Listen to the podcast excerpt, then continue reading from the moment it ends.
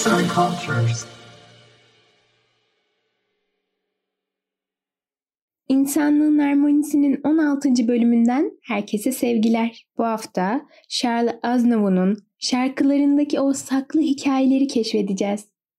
Keyifli dinlemeler diliyorum. Fransa'nın en büyük müzik efsanelerinden biri olan Charles Aznavour'un ruh halini yansıttığı ve benim için oldukça önemli olan 3 şarkıyı sizin için derledim.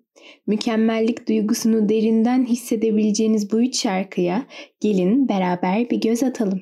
İlki La Bohème. Bildiğim kadarıyla La Bohème Fransızca'da derbederlik anlamına gelmekte.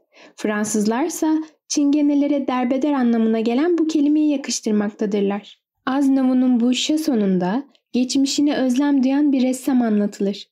Spider'in çevirisine göre parçanın başında size 20 yaşın altındakilerin bilemeyeceği zamanlardan bahsediyorum der. O zamanlar resmini çizdiği sevgilisini hatırlar. Şöhretli değildim. Tuvale senin çıplak resmini yapardım. Paramız yoktu. Ama şimdikinden çok daha mutluydum. Keşke eski günlerimde olsam diye devam eder. Ve yıllar sonra gençliğinin geçtiği o eski atölyeye yolu düşer ve hissettiklerini bu şarkıya yazarak açıklar. Bu şarkı benim için de geçmişime duyduğum pişmanlıkların anıtıdır adeta. Sözleri derin ve anlamlıdır. İkinci olarak İyeh Onko. Bizi 20'li yaşlarımıza götüren bir şarkıdır bu. Üzücü ama zamanın ne çabuk geçtiğini fark ediyoruz dinlerken. Ve resmen içimizi kemiriyor pişmanlık duygusu. Nan je ne rien oubli.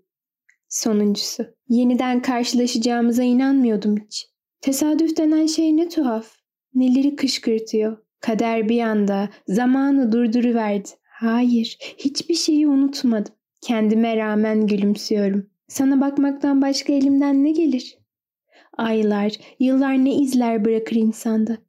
Sen, sense hiç değişmemişsin. Belki sadece saçların. Hayır, hiçbir şeyi unutmadım. Unutamadığı eski sevgilisini şarkılaştıran üstad yine duygulara adeta heykeltıraş gibi şekil vermiştir. Seslendiren Berfin Karakaya